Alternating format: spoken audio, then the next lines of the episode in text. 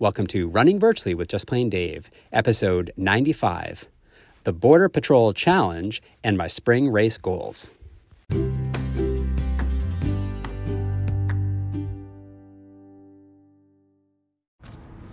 Well, hello, my friends. You want to go for a walk? Me too. I want to share with you a magical observation.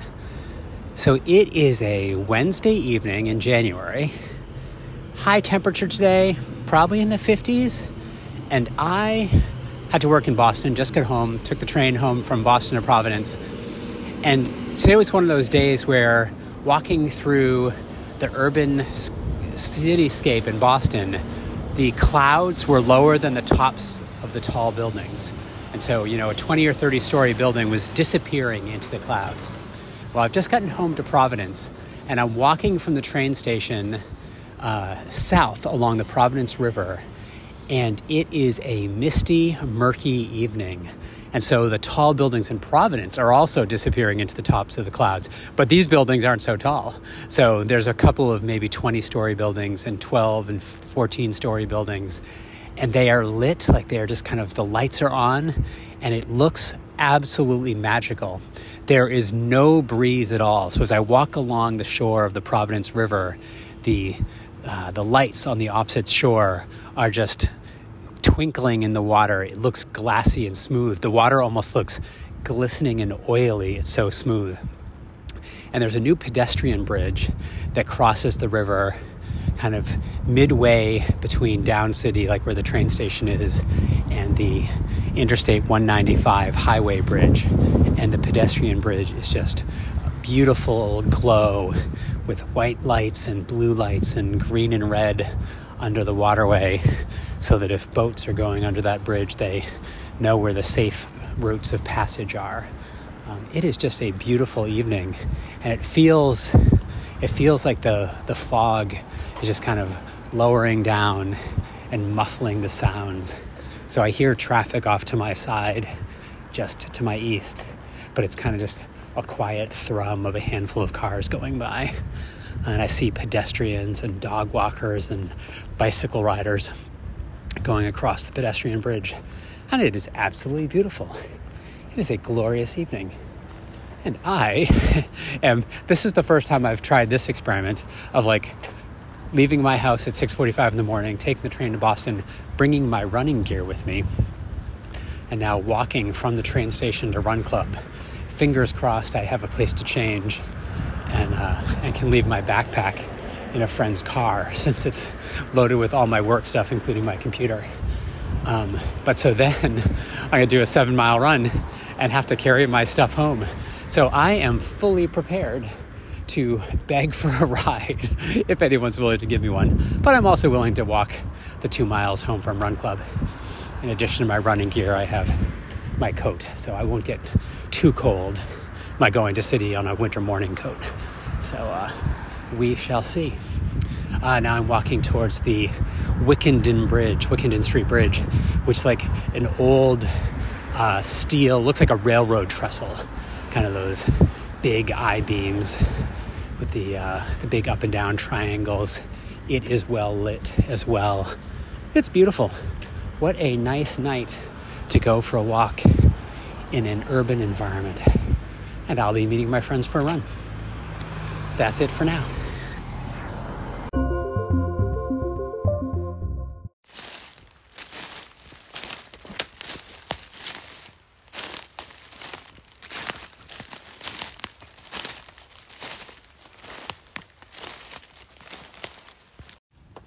Well, hello, my friends. This is just plain Dave. Want to go for a walk? Me too. Well, the brown dog and I are out for a after dinner walk. After her dinner, I haven't eaten yet.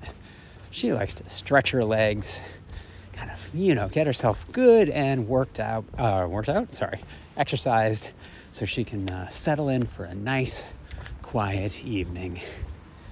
And uh, it is another strangely warm evening in January.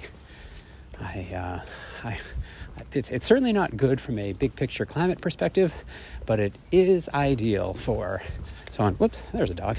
Sorry. Um, it is ideal for someone who likes to get out and walk the dog. She's friendly if you want to say hi. Hi. This is Abby Dog. This is Luna. Hi, Luna. Nice to see you. What a cool dog. She got some Australian Yeah, kind of she's cattle a dog. straight cattle dog as far as we know. Cool. You said Abby? Yeah, Abby. She's uh, part part coonhound, part Doberman. Yeah, I see the Doberman. Yeah, she's got the look, but uh, but she she lives her life like a hound. Like she can spend the whole day with her nose down. Yeah. She's a, and she's a good hunter dog. So, Oh. and she likes to go for a run. How old is she? Uh, Thirteen. Aw. She's she's my fit, healthy dog. Cool. Enjoy your evening. Yeah, you too. Take care. Good dog. What a nice thing. What a nice doggy interaction. We have seen that dog before. Its name is Luna. It is a kind of gray, mottled, multicolored cattle dog. Very cool. It is nice to meet the neighbors, and having a dog makes that much more convenient. One, because I'm going for a walk four times a day, so I am outdoors at a human pace, not in a car, not biking, not running, just out for a walk, and people are friendly. And you know what? Probably, I'll say eight times out of ten when I say, hey, she's friendly, the other person says, super, and comes on over. And, you know, two or three times out of ten, the other person says, whoa, my dog's not friendly. And, uh, you know what's funny? It's, it's often those little dogs. You know, this little dog that's like the size of a loaf of bread. Man, they have an attitude and they do not want to uh, interact with friendly dogs. So anyway, brown dog is a 55 pound, medium size, you know, just she's just perfect dog shape. Like I, there, if you look up dog in the dictionary, there ought to be a picture of her. And if you look up runner dog, well, you guys all know she loves to run. Anyhow, where was I? Oh yeah, complaining that the weather's so warm that it makes it easy to go for a walk or run all winter long. Here we are, middle of January, and it is still the ground is snow free. I have gone on one trail run where it was kind of icy, but that ice has all melted in, in southern New England. Things are cold up in northern New England, up in Maine. Good ice skating conditions up there, but down here in Rhode Island, Massachusetts, Connecticut, things are still pretty mild. I have a few things I thought I'd share. One is I'm putting together my race calendar for the year. It is such a nice thing to put things in the calendar, but kind of from a mental perspective, a plan some structure into my year, give me a goal to aim for. And uh, so here are the big ticket items. There might be others. Uh, in March, I will be doing. Hmm, I'm going to pause. A little bit of traffic here. Happily turning off that busier traffic road. Let's see, March, I am doing a half marathon in Atlanta called the JG 13.1, named after Jeff Galloway, American Olympic runner from the Munich Games in 1972. It is a great fun meetup, and I have quite a few, I'll say, virtual and real life friends. Uh, many of the people with whom I have run at the uh, Bird in Hand Half Marathon in Pennsylvania, a good number of that crew like to go to the JG in Atlanta. So that'll be my first time going to the JG, and I'm excited for that in March. And I have not yet registered, but I'm leaning towards a longer run in April, probably a trail race. And then in May, I have signed up for my goal race for the year, which is called the Manchester to Monadnock Ultra Marathon. It is a 55 miler, so basically two marathons, and it is mostly road, some trail, some fire road, starting in Manchester, New Hampshire, so south central New Hampshire, running west southwest towards Mount Monadnock. Get there, go up the Pumpelly Trail, come back down the other side. So the final like five or six miles is up and down lovely Mount Monadnock, which I think has a summit height of 3,100 feet. So there's quite a bit of elevation gain in that last. It's kind of the sting in the tail of that race. And uh, yeah, so those are my big races. That's certainly my personal goal race for the spring is that 55 miler, and I am very much looking forward to it. But the other thing that I'm doing, it's not really a race, but it sort of is, is I have signed up for and I'm in the middle of something called the Border Patrol Challenge. And uh, the border to which this challenge speaks is the Connecticut Rhode Island border. And so the race director has put together a series of 19 trail runs or hikes, but 19 trails that need to be traversed between the winter solstice, December 21st, and the spring equinox, March 21st. So basically, three months to do 19 trails. They there's a handful that are like between three and six miles. Um, there's a big number that are between seven and 12 miles. Like that's the, mo- the majority of the runs are between seven and 12. And then there's a 15 miler, 20 miler, and 26 miler. And these are pretty technical runs. So, of the 19 courses, the only one that I have previously run is where the, um, the race called the Little Rhody Runaround, um, or the Rhode Island Trail Classic that I did last fall. Um, that is called the Vin Gormley Trail and I have run that one. I think I've run it like 10 times now. So, of these 19 routes, that's the only one I actually know and I'm comfortable, you know, running without a map. Um, the ones that I've completed so far are all hidden gems.